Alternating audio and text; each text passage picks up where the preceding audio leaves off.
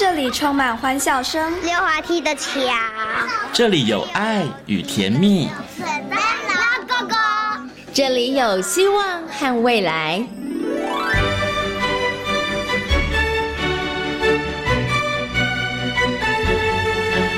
遇见幸福幼儿园，遇见幸福幼，遇见幸福幼儿，遇见幸福幼儿园。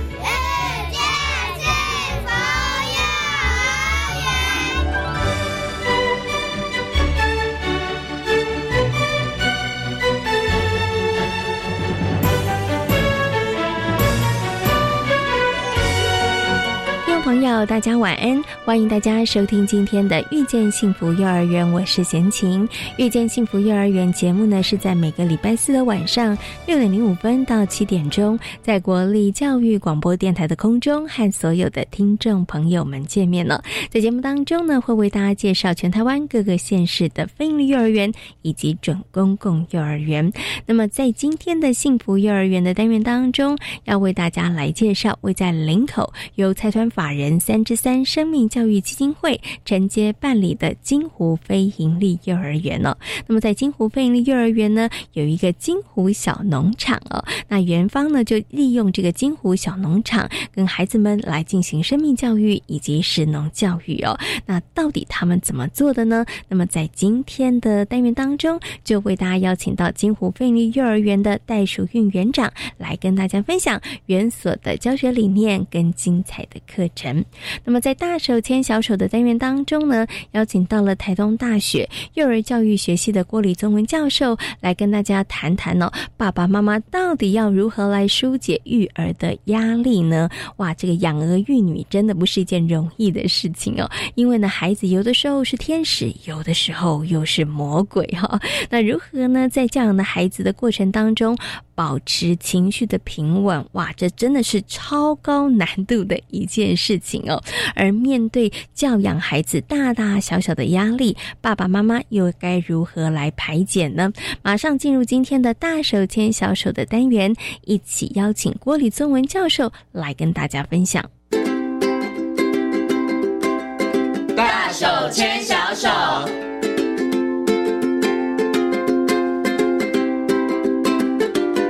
这是教育广播电台，您现在所收听到的节目呢是遇见幸福幼儿园，我是贤琴。接下来呢，在节目当中，那么进行的单元是大手牵小手。那么在今天的大手牵小手的单元当中，很高兴的为大家邀请到的是台东大学幼儿教育学系的郭李宗文教授呢，来到节目当中哦，跟所有的听众朋友呢一起来进行分享。首先呢，先跟我们的宗文老师问声好，Hello，宗文老师好，Hello，贤琴好，各位听众大家好。嗯，今天呢，老师要跟大家来分享一个贤琴个人觉觉得非常非常重要的议题哦，因为根据我那个不负责任的平常观测，我真的发现现在的爸爸妈妈情绪好像不是太好，他们很容易那个情绪就会起来了。所以呢，我们今天要特别来跟大家谈谈哦，如果爸爸妈妈你的情绪控管不是很好，你的 EQ 不是很好的话，你对于孩子的会产生什么样的影响？哈，那我们今天呢也会请中文老师来跟爸爸妈妈好好开示一下，跟爸爸妈妈来分享一下。我觉得养儿育女真的是不容易。你说真的都要不动如山，没有情绪，他真的好难。对，所以，我们今天呢也会请中文老师来跟大家分享一下，爸爸妈妈真的会有情绪，这也是正常的事情。那但是他们到底该如何来排解自己的情绪？哈，等一下我们会请中文老师来跟大家分享。不过，我想先请中文老师来跟大家谈一下啊，就是我刚刚有提到的爸爸妈妈的情绪，他们的表现，譬如说他平常就是暴走啊，他就是会摔东西啊，或者很容易骂人的，他其实对于孩子到底会造成哪一些影响啊？嗯，其实父母亲的情绪，第一个大家一定会想到，他就是一个身教嘛，嗯哼，对不对？因为而且很多，呃，就我们跟家人相处的方式，好，也许你不是对着你的孩子在生气，你跟着你的另，你对另外一半生气的时候，他其实孩子就会看到，哦，原来跟另外一半沟通是这样沟通的，哦。所以有时候我们会像早期的研究都常常在说，哎，其实那个，比如说我们说家暴，有时候会有遗传，好，那实际上都是因为，其实，在家里面，我们会看到，就是家里面处理事情的方式是，就只能够观察到我们自己的父母，我们很难观察到别人家到底怎么样来。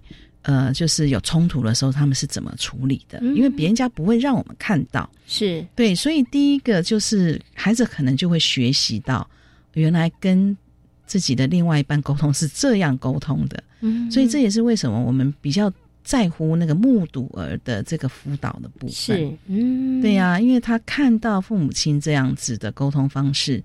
他其实是很容易就会学习到的。嗯，OK。所以呢，如果爸爸妈妈你的情绪控管不是很好的话，那即使不是对着孩子发脾气，但是会是孩子他学习的一个榜样，他学习的一个对象，不能讲榜样，他学习的一个对象。是，他会觉得啊，如果我有情绪的时候，我可以这样子表达，然后跟别人沟通，我可以用这样子的方式，我可以讲这样子的话。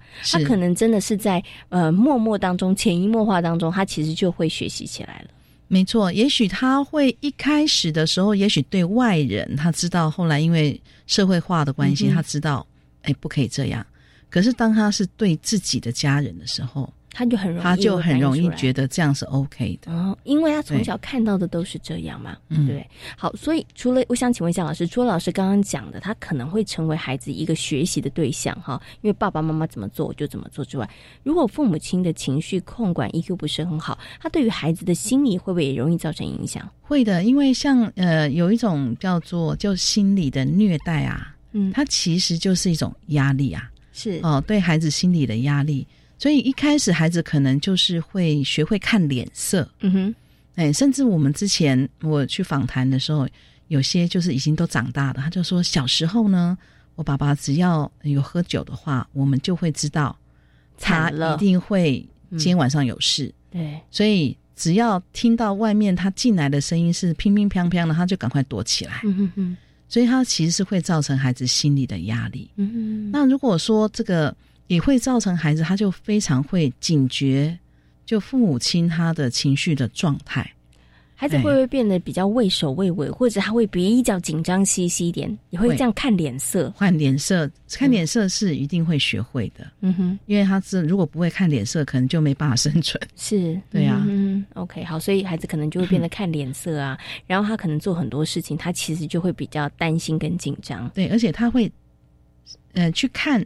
家长现在的状况可以跟他谈什么？嗯，对呀，他也知道有些时间我是没有办法跟父母亲谈一些事。嗯，那也许后来越来越大的时候，他根本就是想要尽快逃离这个家，因为太没有安全感了。嗯。对，我觉得刚刚老师有讲到一个重点了。如果父母亲的那个情绪控管不是很好的话，孩子他其实真的不会有安全感。嗯，然后在没有安全感的环境下成长的孩子，他其实会衍生出来的问题，可能就就会非常的多。所以可能在他长大之后，在人跟人之间的互动，甚至可能在他的工作或者他自己成立的家庭里头，他可能都会产生一些问题。对他跟别人的信任感的建立，可能就要花很长的时间。是 OK，好，所以呢，讲到这边，爸爸妈妈开始就紧张了啊。所以我平常的情绪表现，没想到我只是觉得抒发一下我的情绪，甚至可能有些爸爸妈妈觉得我偶尔为之，其实你的偶一为之，可能对于孩子来讲，那可能都是他很难忘记的这个印象。嗯，对，好，所以我们接下来就要请那个中文老师来跟大家谈谈了。所以我们刚刚谈到的是父母亲的情绪对于孩子，其实真的会有些影响。但是我觉得当过爸妈的知道，当爸妈你要不生气，不可能的事，因为孩子的事情琐琐碎碎、大事小事，其实真的很多，孩子。也不是故意要惹爸妈生气，但是我觉得生活当中真的有太多太多的这个状况了哈。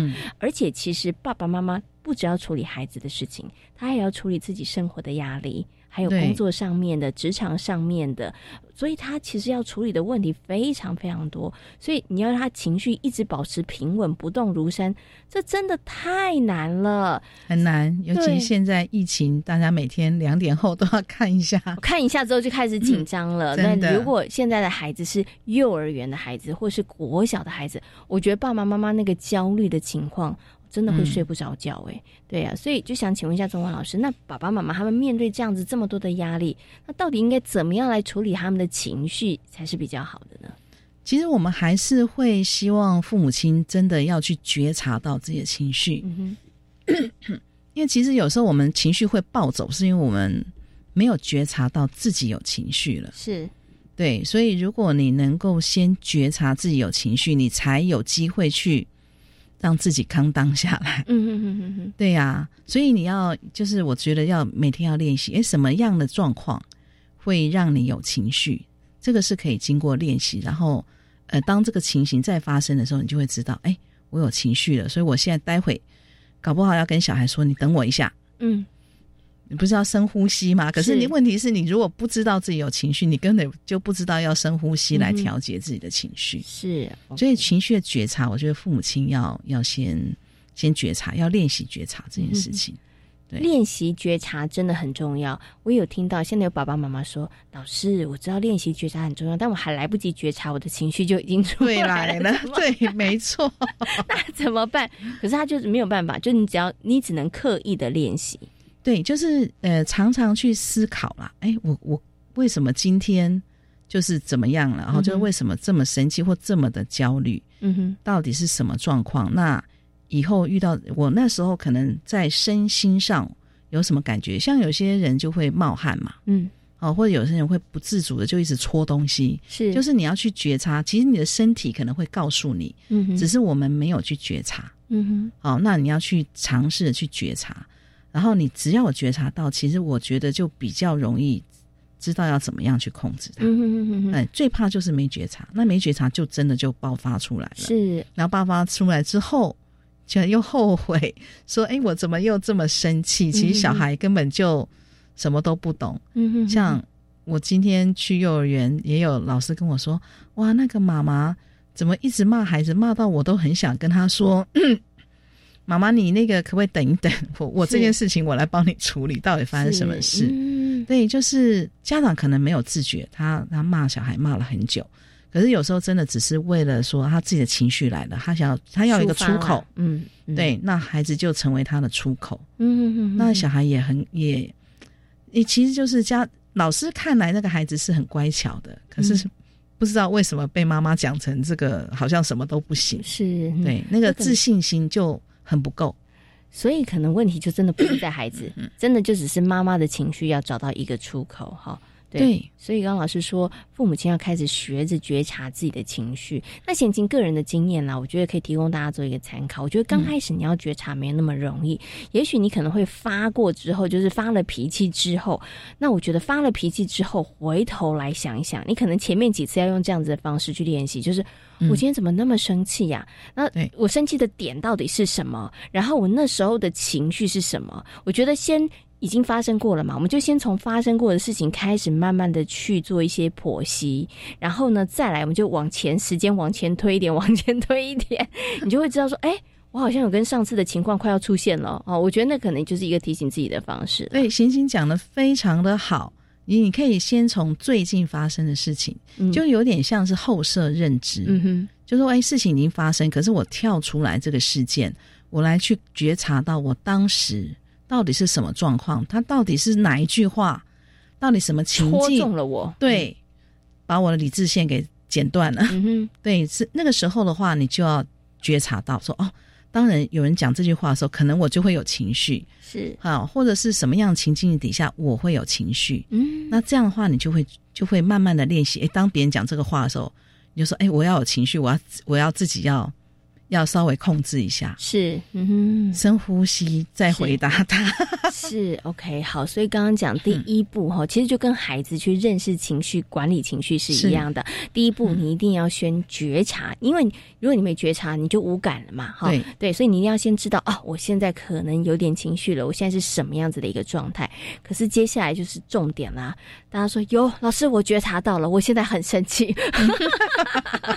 可是老师，我该怎么办？我觉察。拿到了，但我真的很生气啊！那怎么办呢？深呼吸也没用，怎么办？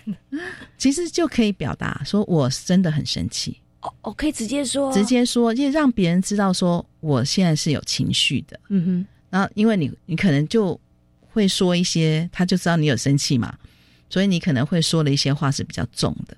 然后，如果说更好一点的话，就说我现在是很生气，你要我们等一下再谈。哦，也可以，就慢慢的练习。嗯哼，对，好，那也许刚开始的时候很生气，可是还是噼里啪啦就讲完了。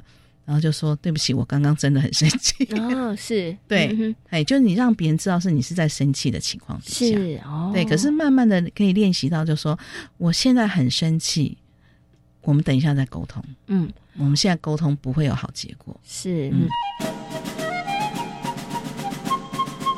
就想请问一下老师，那爸爸妈妈他们，我觉得我们就只能针对爸爸妈妈在育养儿育女的这个部分上的压力，他们什么方法可以稍微缓解一下，或者爸爸妈妈怎么去面对解决这个真的是养育孩子的这方面的压力呢？其实，在养育孩子的这个压力上面，每个人大家都会遇到啦。即便我们是学这一行的，有时候也会有一些挑战。嗯哼，对，因为我们也是有情绪的。所以有时候我觉得，诶，如果有一些同才是可以互相支援、支援，嗯，就让你就是当你真的，如果再再这样下去，你压力真的太大。所以我们有时候会觉得说，你的亲朋好友，像我们，我就觉得我们还蛮幸运，在大专院校，至少我请个攻读生。是 很多学生，对很多学生帮我，就是哎，麻烦你帮我看两个小孩，就是两个小时，对，哎，我付你工读费，我要我要出去稍微就放松一下，是对，就不要一直在那个环境当中一直沉浸下去，是，或者是你的家人，嗯哼，其实家人有时候就是有一个替手，是，其实都是比较好的状态。嗯，那再来的话，如果说真的没办法，至少有一些可以互相聊天，哦，最好是他的孩子的年龄层跟你的孩子是差不多的，是，对，那你他们可以彼此的说，哎，我现在孩子怎么样？嗯哼，然后他就会，那就是大家会知道说啊，原来你遇到这个问题，也许彼此大家就就会可以谈，是，说哎，其实我的孩子也有这样的状况，如何如何如何，嗯嗯对，就说至少在。呃，同才的这个知识上，就会不会觉得那么孤单呐？虽然他没有办法给你就是实质上的帮助，可是至少在心理的压力上面，你是有一些同才可以讨论。所以你呃，贤琴，你没有发现现在有很多社群，没错，对不对？就是爸爸妈妈会在那个上面去讨论，嗯，也许不是很熟的朋友，可是他们的孩子年龄层可能差不多，他就会。去讨论一些事情，嗯，对，我觉得这真的很重要。所以呢，爸爸妈妈呢，在这个养儿育女的过程当中，我觉得有那个支持系统很重要。就是支持系统里头包含你可能亲朋好友啦，就亲戚哈，那或者是这个爷爷奶奶呀、外公外婆，他们其实是很棒的一个支持的系统。那如果没有的话，爸爸妈妈其实可以从孩子的这个呃同学的爸爸妈妈，是或是邻居呃邻近的这个邻居，好，那孩子年龄相仿的，其实大家都可以互相。支援，我觉得就像刚刚老师说的，不一定你的问题你去问他，他一定可以给你什么样子的好的答案，嗯，因为他也不是这个专业。对，但是我觉得对于爸爸妈妈来讲，如果当你发现隔壁家啊也有遇到跟你一样的问题，我觉得你就会觉得疏解了一点，不是只有我家遇到这个问题，原来孩子在成长的过程里头都会遇到这个问题，对，我觉得压力会少很。我觉得压力会少很多，很多。真的，真的，贤妻，你真的说的很好，真的啊！有我发现很多爸爸妈妈，其实到我这个年龄也都还是这样啊。我有一些就是国高中的同学，我们到现在都还在联络，是因为我们的孩子年纪也都差不多，是，所以我们也会分享。现在他们都在工作了，我们就说啊，他工作又遇到什么问题，然后我们也会互相分享。真的，因为没有不一定要，有的时候真的不一定要寻求那个解答。但是如果当你心理上有得到被安慰跟支持的时候，我觉得就可以。有一些力量产生了，好就不会觉得走这条路这么这么样的孤单了。嗯，好，所以刚刚老师有讲哈，爸爸妈妈怎么样去缓解你的压力，去找到那个支持的系统，其实很重要，蛮重要的。有的时候真的是要是积极，自己稍微积极主动一点哈。尤其现在，我觉得社群媒体这么样的发达，你就慎选一个哈，或者是你可以透过幼儿园呐、学校，它有的时候会有一些网络的建制，其实都可以在里面找到志同道合的朋友，让你在养儿育女这条路上。不会觉得太过孤单哈。是的，嗯，那我最后有一个问题想请问一下钟文老师，就是说，我们刚刚提到了从情绪啊，谈到了这个养儿育女的压力，可是我最后要问这个问题，其实我觉得也是很多父母亲他会觉得有的困有困扰的，嗯，也是他情绪跟压力的来源，就是呢，爸爸妈妈家里头的两个支柱呢，两个人在教养的观念上不同的时候。我觉得他真的是情绪一个很大的引爆点，也是压力非常大的来源。所以我们要怎么拆解这个炸弹？有什么方法吗？这个真的好难哦。对，这真的很不容易的一件事，很不容易，因为呃，其实我们的教养关系受我们原生家庭的影响还蛮大的啊。就除非就是你真的是刻意的再去做学习，那当两个家长的教养观是截然不同的时候，其实小孩真的见缝插针呢，该怎么办？对他就是病人会。其实我们之前我有个学生做过这样的研究，他本来是要做独生子女的研究，结果因为他就觉得独生子女是不是会比较难呃跟人家同才互动，嗯，就他发现呢，他做的六个独生子女，有三个其实还蛮受大家欢迎，有三个嗯大家不太欢迎，可是这三个里面其中有一个有一位是大家最不喜欢的，嗯哼，然后后来我们就用了一些方法去访谈，然后才发现这两个家长。真的，这个他们的教养观念是南辕北辙，对，而且常常为了教养的问题来争执，对。然后他的小孩就是就是当然就往往那个宽松一点的家长那边靠，是对。然后也因为这样，就是小孩他就真的他就觉得他有靠山，他不管做什么都可以，嗯嗯嗯嗯，对。所以那那个妈妈也很困扰。是对，因为讲了也不听，因为爸爸比较宽松。是，对呀。后来我觉得，除非如果是这种状况，我们有时候就会跟父母亲讲，我们真的要要不要就是什么事情就问一个家长就好。嗯哼哼，尝试看看是不是可以，就是让我这样。可是，呃，就是我我现在你让我试试看，我就这段时间都听我的哦。是对，因为你要他改变，真的有点难。是对啊，哈，然后你就让他听我的。可是有一些先决的条件，比如说你不可以打他，就是或者你不可以怎么样的那个，就是他的底线。嗯，这是对方都要遵守的规则。底线是什么？好，那那大家讲好，那试一段时间。嗯，大家可以看到孩子的改变。嗯，对啊，不然的话，有时候我真的觉得那个概念哈，或是理念上的这个转变，我觉得。不是很快的，甚至有时候真的就是要刻意的去听一些讲座啦，或是去学习。嗯，对，我觉得才会才会有机会改变。是因为那那个概念常都是真的受原生家庭影响很大。嗯，OK，好，所以我觉得刚刚老师提供了一个很不错的建议啊，就是如果说真的很不一样的话，我觉得爸爸妈妈就坐下来谈，那就是比如说这三个月、半年，就先用我的方法看看，因为有的时候啊，他一直有的时候大家会对立，就是觉得我的方法好，你的方法不好。可是如果愿意放手让对方做做看，对。啊，那对方我觉得做了之后，对方也会有感觉嘛。那我。倒也不是说把小孩当实验品，但是因为刚刚老师有讲，就是有个最起码的底线，大家都守住。然后我觉得去看看，哎，到底什么样的方式？因为每一个孩子他其实适合的一个方式也不一样，对，也真的要因材施教。所以就是，哎，妈妈你可能先试这半年，那看，哎，爸爸有没有看到孩子的改变？嗯，哎，妈妈有没有觉得，哎，你这样子教是不是符合你刚刚你原来想的？孩子有这样的改变，那接下来半年换爸爸。然后我觉得父母亲从那个孩子具体的表现里头，你就比较容易可以找到一个平衡点吧。哎，对，可是那个。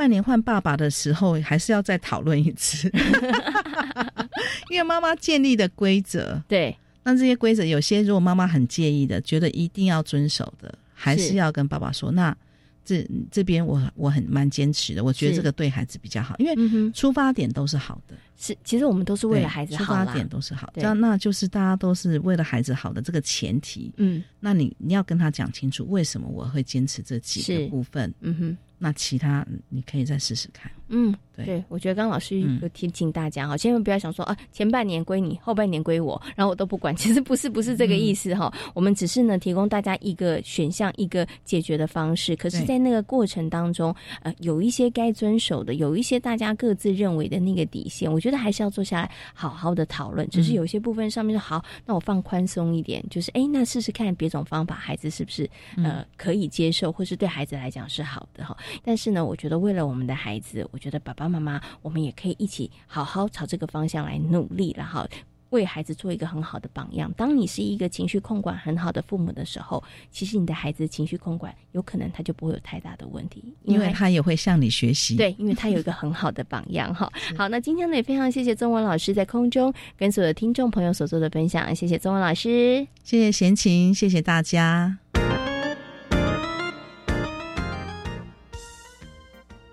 我是陈建仁。Omicron 病毒株传染力极高，但多数传染者都是轻症或无症状，这是危机也是转机。施打三剂疫苗可以减少死亡率超过百分之八十五，高危险群还要再打第四剂。有症状的人一定要早期检查。政府已备足医疗能量，让有需要的病人得到妥善照顾，度过这波疫情，台湾就能迎向正常生活。有政府，请安心。以上广告由行政院与机关署。提供。专业的技职，扎根的技职，国际的技职，跨域及创新的技职，都在技职新领航。请每个礼拜五傍晚五点二十分到六点，锁定由新北市政府教育局跟国立教育广播电台联合制播，由季杰主持的《记职新领航》。我们今天要去游泳池玩水，知道要注意什么吗？要选有救生设备的地方。如果有人溺水，不可以跳下去救人，要赶快报警。然后看看身边有没有木棍、绳子或救生圈，把溺水的人拉上来。哇，真聪明！那万一自己溺水呢？要保持冷静，举手呼救，然后用脚踩水或找漂浮的东西等待救援。夏天戏水，安全第一。以上广告由教育部体育署提供。大家好，我们是台湾弦乐团，我们都在教育广播电台。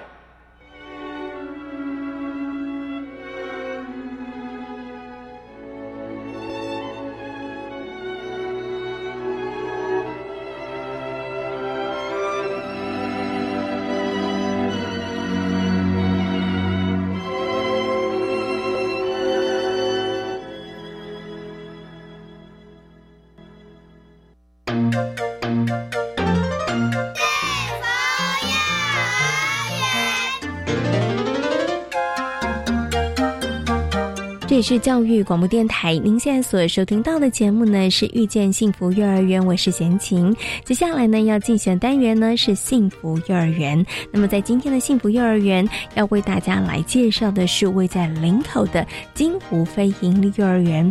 那金湖非营利幼儿园呢，目前总共有四个班级，一百零六名学生。那么在园所的周边呢，有竹林山、观音寺这些资源呢。那老师呢会带着孩子们去散步。认识周遭的环境，在金湖费力幼儿园有一个金湖小农场哦。孩子们透过这个金湖小农场呢，其实了解了作物生长的历程，同时呢，他们呢也也改掉了偏食的习惯哦。那我们接下来呢，就邀请到金湖费力幼儿园的袋鼠韵园长来跟大家进行分享。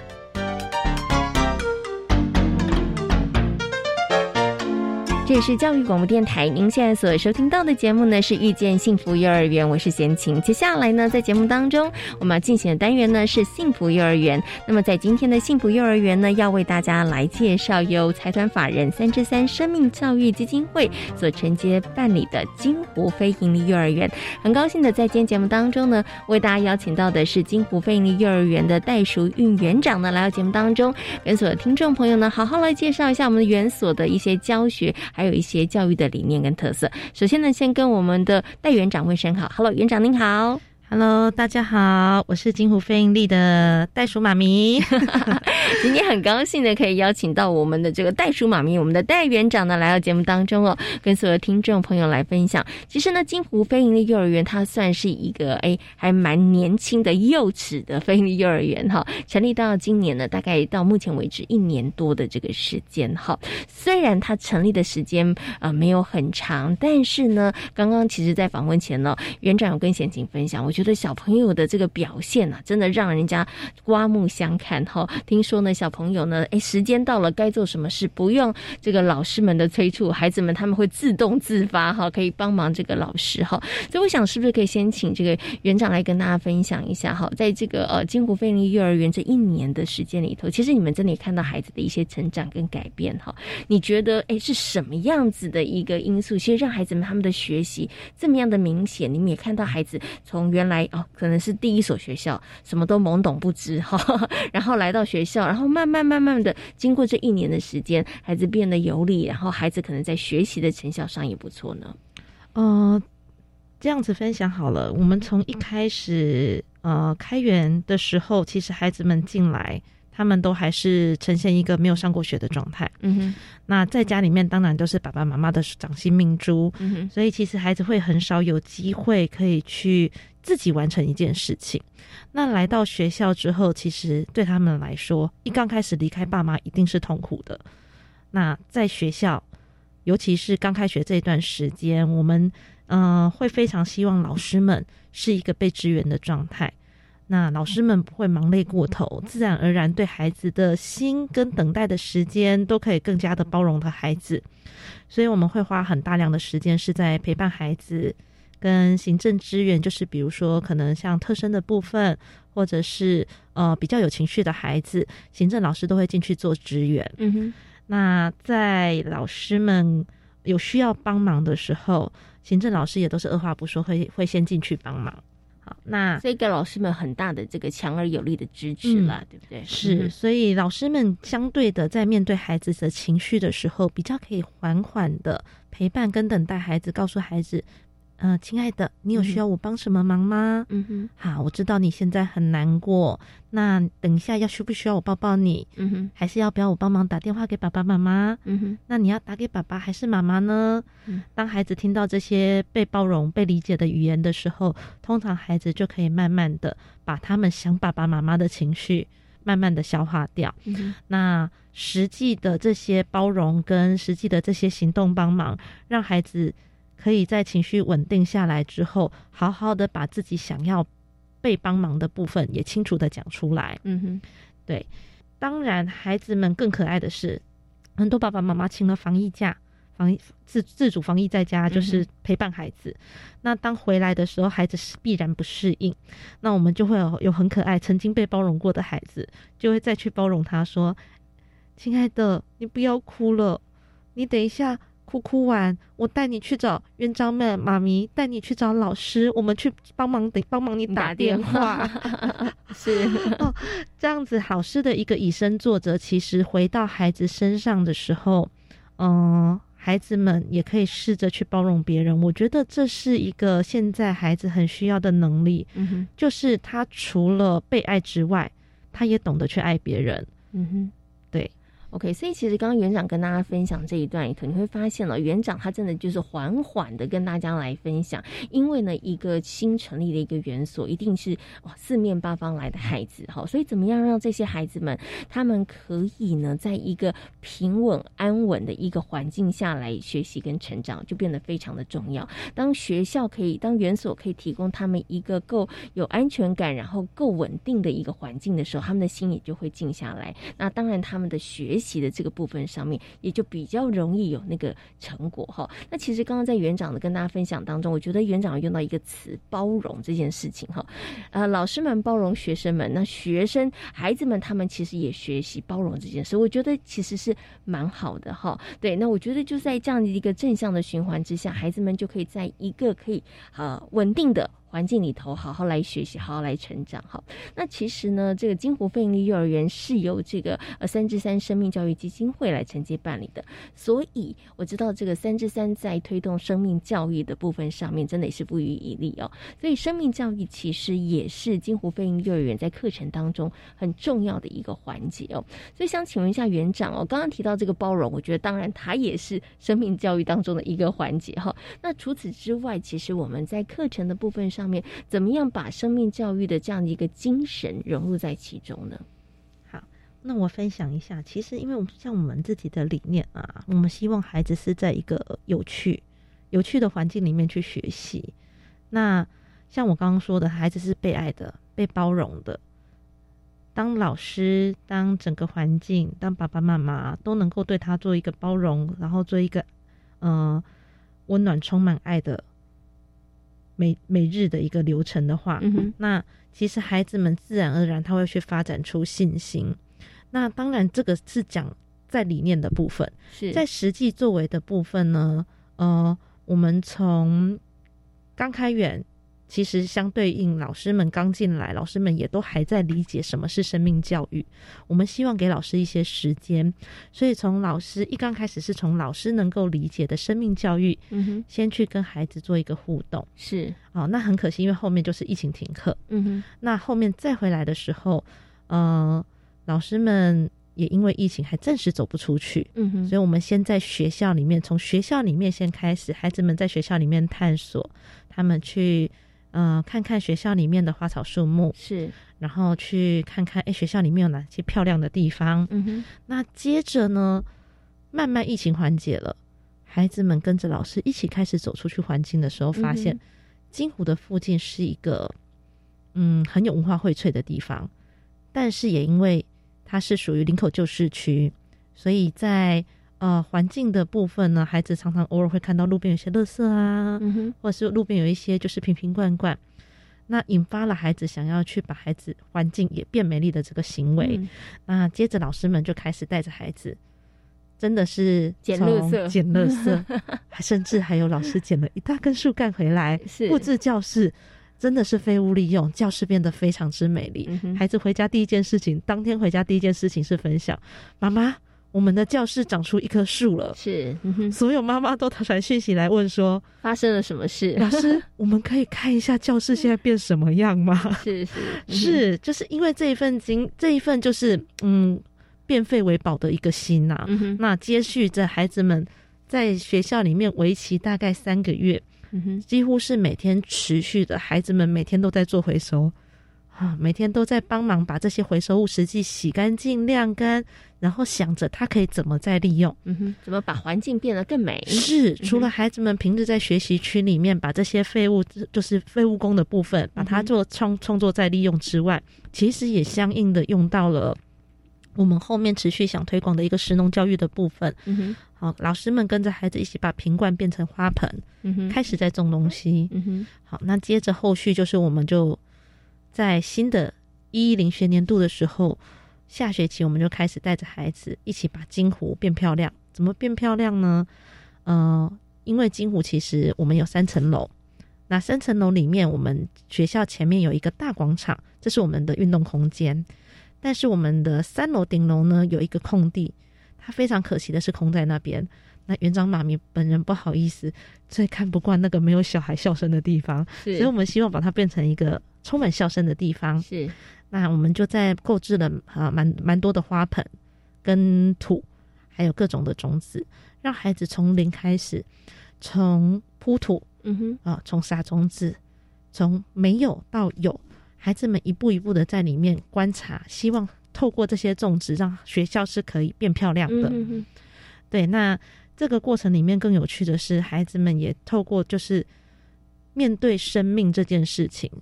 因为植物的成长，从原本一开始只是一片黑黑的土，是那孩子看到发芽了，哎，它怎么就停住不动了？是哦，再来可能开始出现虫了，哎，孩子们开始一步一步的跟着老师去观察、去发现、去解决。那我觉得孩子能够看到，而且面对生命的脆弱，嗯，他们会懂得更更加去珍惜。是，所以其实延续到这一个月的时候。孩子们很可爱的，他们终于收成了第一批菜，欢喜的不得了，开始设计各种食谱。嗯哼，然后还有人是做水果沙拉，是，然后还有还有班级是直接把他们的菜煮成了青菜豆腐汤，是对。那面对孩子能够知道，哎，我吃的东西原来是这样来的，哦，他可以这样煮。孩子们从一开始的讨厌青菜。到知道这些菜种的是多么的不容易，好，慢慢的，我们看到越来越多孩子是喜欢吃这些所谓的天然食物。是，那我相信这个对孩子的未来健康都会是一个很好的帮助，因为这些已经根深蒂固的，就是埋在他心里变成一个种子了。其实呢，这个生命教育呢是在生活当中哦无处不在哈。所以我知道，像在金湖菲尼幼儿园，其实你们对于小朋友也要求他们要帮忙打扫啊，做一些家事这个部分，做一些应该是园里头的一些打扫的工作。是因为我们其实是希望跟孩子一起过生活，真的实际的过生活，所以其实我们会跟孩子从一天一早进来，孩子自己收书包、自己收东西之外，其实包括班级的打扫哦，饭后的清洁打扫，或者是是睡前他们需要拖地，这些都会是孩子一起帮忙。那嗯，甚至包括像打饭打菜的部分。哦，每天中午点心时间的打饭打菜，然后收拾就是吃完之后的装菜的锅子，都会是孩子一起去做一个帮忙这样子。但不会有家长或者是老师觉得说小孩可以吗？听到打饭打菜就觉得好像很难呢。所以其实让孩子做这些事情，你们是不是有一些阶段性或者是一些步骤性呢？呃，其实从一刚开始，其实呃小班、幼幼班的孩子。我们会先从他的基本能力先开始练，像是折衣服啊，然后像是他们自己的刷牙、收书包这些，然后穿脱鞋袜、穿脱衣裤，从基本能力先开始练。当孩子可以发现自己有可以完成的成就感的时候，他们就会有动力去做更多的事。那再接着到中大班的时候，我们就会开始让孩子试着参与，就是班上的打扫工作。然后，甚或者是就是像呃，帮忙负责中午点心的端饭打菜，啊，这个端饭打菜的部分，他们甚至有诶，老师是有做一个值日生班表班表的。呃，前几天因为疫情停课的时候，老师们很可爱的说，有孩子哭着跟他们讲：“老师，可是我今天是值日生，我的值日生工作怎么办？我还没做完。”对，可见孩子对这份工作，他们是真的很喜欢的。是，当他们可以发现自己有能力做得到，而且可以做得很好，甚至是虽然我做的不好，可是我可以从中修正。那大人也看得到，我其实是可以做的很棒的。嗯哼，其实孩子最希望的不是大人帮他们把事情都做好，而是他们希望大人看到他们，就是看到也可以知道他们哦，你们是可以做得到的。所以大人愿意放手让我做，愿意相信我。这一份相信会是孩子成长的很大的动力，嗯，也是孩子自信的来源啦。是，嗯，OK，好，所以你看，我们刚刚提到的是生命教育如何融入在课程当中哈，你会发现说，哇，其实生命教育真的无处不在哈。从观察生活周遭的一些呃植物啦、小花小草啦，然后动物啊、昆虫，其实都是包含去关怀身旁的人，它也是生命教育的一环。然后到刚刚其实啊，园长讲，哎，我们先观察，然后。爱护环境，好，这也是生命教育的一环。然后到后来，我们进行的像是食农教育，有一个金湖小农场，哈，它其实呢既推动了这个食农教育，让小朋友呢了解吃这个天然的食物，哈，那也让孩子也可以体会到另外一层的这个生命教育，哈，关关于这个植物，它可能要从种子，然后开始，哎，发芽，然后呢长成大家可以吃的这个蔬菜水果，哈，好，所以我们在这个生命教育的。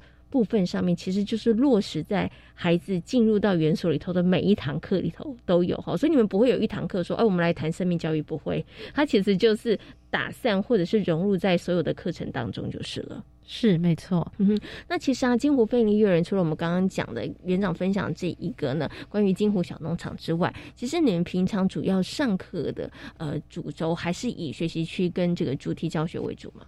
嗯，是没错。嗯那在这个学习区跟主题教学的这个部分上面呢，有一些什么样子的特色，或者是他们是融合在一起呢，或者是说有一些什么样特别的安排吗？好，那因为其实像我们呃是以主题为主，学习区为辅，是那呃这个学习透过教师的一些培力，我们跟着老师们一起在探讨。呃，同整性课程的一些概念，嗯哼，那透过对同整性课程的理解，希望老师能够将生命教育融合进去，而不是他，而而不是呃，就是单方面的做教与学，嗯哼哼，对。那在这个规划的部分呢，我们是结合六大领域，然后透过人与自己、人与他人，然后人与社会、人与环境的一个部分，带着老师们一起去思考跟讨论。呃，应该要怎么样让孩子透过这四个层面，一层一层的去了解，呃，生命它不只是，呃，生与死而已，它更多是与人、与他、与他人、与社会、与环境的一些互动。是。那呃，像金湖这个学期，我们开始刚刚有聊到，我们开始进行到所谓的金湖小农场，它其实是在跟社会环境的一个互动，其实同时也是在对他人跟他人的一个合作。嗯哼，那接下来未来我们会希望跟老师们是做一系列的。依照我们刚刚的四个四个方向去做一个系列的，就是生命教育主题的规划。那呃，现在目前初步规划到是下个学年，因为我们呃会有两岁幼幼专班，那刚开始上学期会不适合去做一个户外踏查的部分。那老师们就聊到一个很好玩的方向，是我们希望透过金武好好玩。这样子的主题，让孩子先了解我在学校的每一天生活，我在学校的例行性活动，包括我可能要开始练习折棉被，我要开始练习照顾自己。那我要怎么样跟朋友一起去玩学习区？透过这样的主题，他可以先去认识自己，认识他人。嗯哼。那等到就是整个新学期的步，新学年的步调开始稳定下来之后呢，我们也希望就是，呃，在下学期的部分。将在地文化的部分也拉进来，让孩子踏出金湖，嗯，好，了解金湖附近还有哪些好玩的，还有哪些特别的在地文化特色，嗯，让孩子去发现，哎，除了金湖之外，原来我们学校附近还有很多在地文化是值得我们去了解的。那您刚刚提到的主题为主，然后学习区为辅，所以在学习区的部分上面，设学习区的设置有时候会跟主题有关吗？当然。因为现在其实我们也在跟老师们练习一件事情，是我们希望孩子可以有时间、有空间去做他们自己想做的事情。嗯哼。那但是玩，我们更希望他不只是玩，他是有目标的玩，他是有方向的玩，他是对孩子有帮助的玩。但是在这里面，在学习区的规划里面，我们会将就是像是跟主题相关的。呃，烹像这个学期我们在走金湖小农场嘛，那我们就有相关的种植区是好。那再来就是我们会有烹饪区，嗯哼。那再更更有趣的是，有的班级就会开始在语文区里面让孩子自自己去记录他的食谱。哦，是是。那像这样子相应学习区拉进来，它是一个主题的资源，孩子可以在里面去发挥自己的长项。嗯哼。好，甚至小孩子孩子也有机会去当。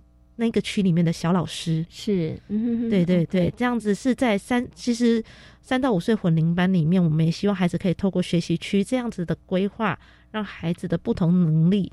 啊，不同孩子的一个能力都是可以被被培培养、被增进的。嗯哼哼，OK，好好。那刚刚其实园长也有提到了，那我们接下来想要做的这规划，因为我们才成立一年嘛，其实还有好多，还有很多想要去探索，还有很多可以去尝试的哈。因为呢，其实，在访问之前呢，园长跟我讲说，哇。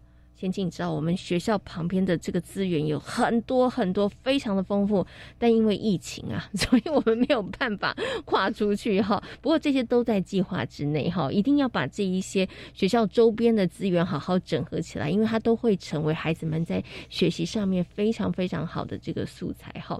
好，那因为这一两年的关系，因为疫情啊，所以我接下来想问一下这个园长哦，关于这个疫情啊，对于园所来讲，是不是也是一个很大的挑战呢？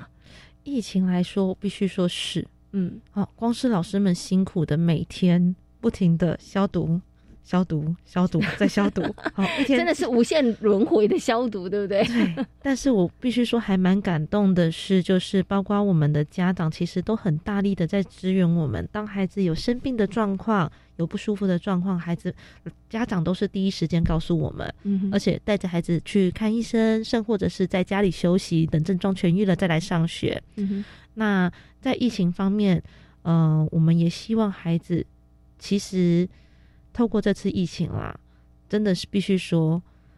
孩子们真的是我们最希望可以保护的对象。嗯嗯嗯嗯嗯，OK。对。可是我想请问一下园长哦，因为刚刚讲有很多家长也是很配合，那孩子有状况也是第一时间通报，让园方可以有做一个处理哈。可是想请问一下园长，就是说我们刚刚讲的主题跟学习区，那会不会因为疫情的关系，孩子你知道来来回回，有的时候请假，那有的时候可能呃在家里面请防疫假，有的时候可能是生病了，所以在这个部分上面，对于老师教学来讲，会不会有一些这个困扰呢？或或者是你们有适度做一些调整吗？呃，现在的部分是我们老师们其实因为现在呃刚好金湖碰到第一次停课时间，其实已经是三天停课。嗯哼，有的时候再加上假日停课。其实假假假日还在停课内，其实有的时候就是只有停课到一天。嗯哼，那停课天数比较少的部分呢，老师们其实会规划线上的活动。哦，是对，那就是定时跟家长发布消息，跟家长说，哎，像我们早上就是一个固定律动跟绘本的时间。是好，那到下午的时候，我们就会有老师是规划，就是原本要进行的主题活动，嗯哼，变成让爸爸妈妈带着跟孩子一起做。嗯，是对。这个是我们现在目前一个替代的模式方案，嗯，对，但是同样也还是会有就是无法上线的家长，是对。那这个部分，老师们其实也试着在调整他们的步调跟方式，让孩子可以有比如说像学习单的方式，哦，是回家之后就是带回家，家里可以一起做，哦，或者是像呃老师们也也有一些部分是就是他们会用。改采用就是出回家功课的方式，嗯嗯嗯，好让爸爸妈妈在家也有可以跟着孩子一起做参与。是哦，哎，我觉得老师真的很不容易，很不简单呢。他们真的也要因应这样子的一个状况，然后要赶快想一些可能替代的方案哈。像我刚刚想说，哎，那就停课，那就停课啦。没有停课，老师还是要想办法跟孩子维系一下这个感情哈，也要让孩子们其实，哎，我们还是有一些互动交流的机会。所以像刚刚园长讲，哎，就有律动啦。有绘本啦，然后还有一些可以让小朋友在家里头可以跟爸爸妈妈一起做，所以老师们也是要绞尽脑汁哎。所以在这个疫情下面，我觉得幼儿园老师真的非常非常的辛苦，也面临从从来没有过的挑战哈。像园长从事这个幼教这么多年，这也应该是这一次才遇到这么大的一个挑战，跟不一样的这个考题吧。嗯，必须说是，嗯，但是我觉得不管老师们，不管小孩们。嗯，大家的适应能力都很强。哎，我觉得这一点是很棒的。对对啊，我觉得就是要有一些弹性，对，然后去面对生活当中的一些变化。我觉得这也是疫情教会我们的。当然，当然更希望是疫情可以赶快缓解。因为孩子们都在说，好想回来学校玩。其实老师们也很想念小朋友啦，是对不对？因为其实对于孩子来说，尤其是呃幼儿园的孩子来讲，我觉得一个规律的生活对他们来讲，规律的生活、规律的学习，其实是很重要的。是，这也是一个学习的一个环节啦，对不对？好，那我所以我觉得老师们也是不容易哈。就是像刚刚这个园长说的，呃，我们这个要。快速的滚动式 快速的这个调整哈，但是还是希望可不可以早一点尽快的回到这个日常哈，也可以让孩子们他们真的可以在一个比较安心、一个比较稳定的环境下来学习哈。最后园长要不要跟大家来分享一下呢？就是金湖费力幼儿园刚满一岁，刚过这个一岁生日，对不对哈？那我们接下来刚有提到一些课程的部分上面哈，我们要做一些什么样子的规划，然后要怎么样结合社区周边的一些资源？那除此之外，还有没有在哪一些部分上面，我们想要再继续的努力，或者是来这个加强的呢？嗯，现在目前我们会希望就是持续绘本、绘本跟生命教育的部分，那带动孩子就是进行感恩的部分。是，那因为未来会希望可以跟呃像我们周遭的一些在地文化做结合。嗯哼，那周遭像竹林山观音寺，其实就会有很多的阿公阿妈。哦，之前孩子们在试着出去要做环保宣导的时候，其实就遇到很多阿公阿妈。那还我们发现，呃，在老幼共学的这个部分，其实也是未来在呃金湖这个地方可以去做进行的，因为这边其实呃相对的呃老人家的比例会比较高一些些。是，那未来如果有机会透过像在地文化的这些探讨，能够邀请到一些阿公阿妈。来当我们的主题达人，尤其因为我们又要进行在地文化嘛，或者是像石农教育的特色部分，那我们会希望这些阿公阿妈可以成为我们的一个学习目标跟楷模。嗯，OK，好，所以其实我们真的接下来要做就是好好把我们的社区资源整合，对不对？不只有这个硬体的部分，包含人的部分，我们也可以呢来加以这个整合哈。然后当然也希望我们可以有机会可以让孩子也成为。呃，阿公阿妈的生活的一部分是哦，看看我们能够为这个社区的阿公阿妈贡献一些贡献一些什么能力，这样子。嗯，OK，所以。将接下来的这个老幼共学，它其实会是一个目标了。嗯，对，OK。好，那今天呢也非常感谢呢金湖飞鹰幼儿园的袋鼠运园长在空中跟所有听众朋友所做的精彩的分享，也非常感谢园长，感谢您，谢谢，谢谢。在今天遇见幸福幼儿园的节目当中，为大家邀请到了台东大学幼儿教育学系的郭李宗文教授，跟大家谈到了父母亲该如何疏解育儿的压力。另外呢，也为大家介绍了位在林口的金湖非营利幼儿园。感谢所有听众朋友们今天的收听，也祝福大家有一个平安愉快的夜晚。我们下周同一时间空中再会，拜拜。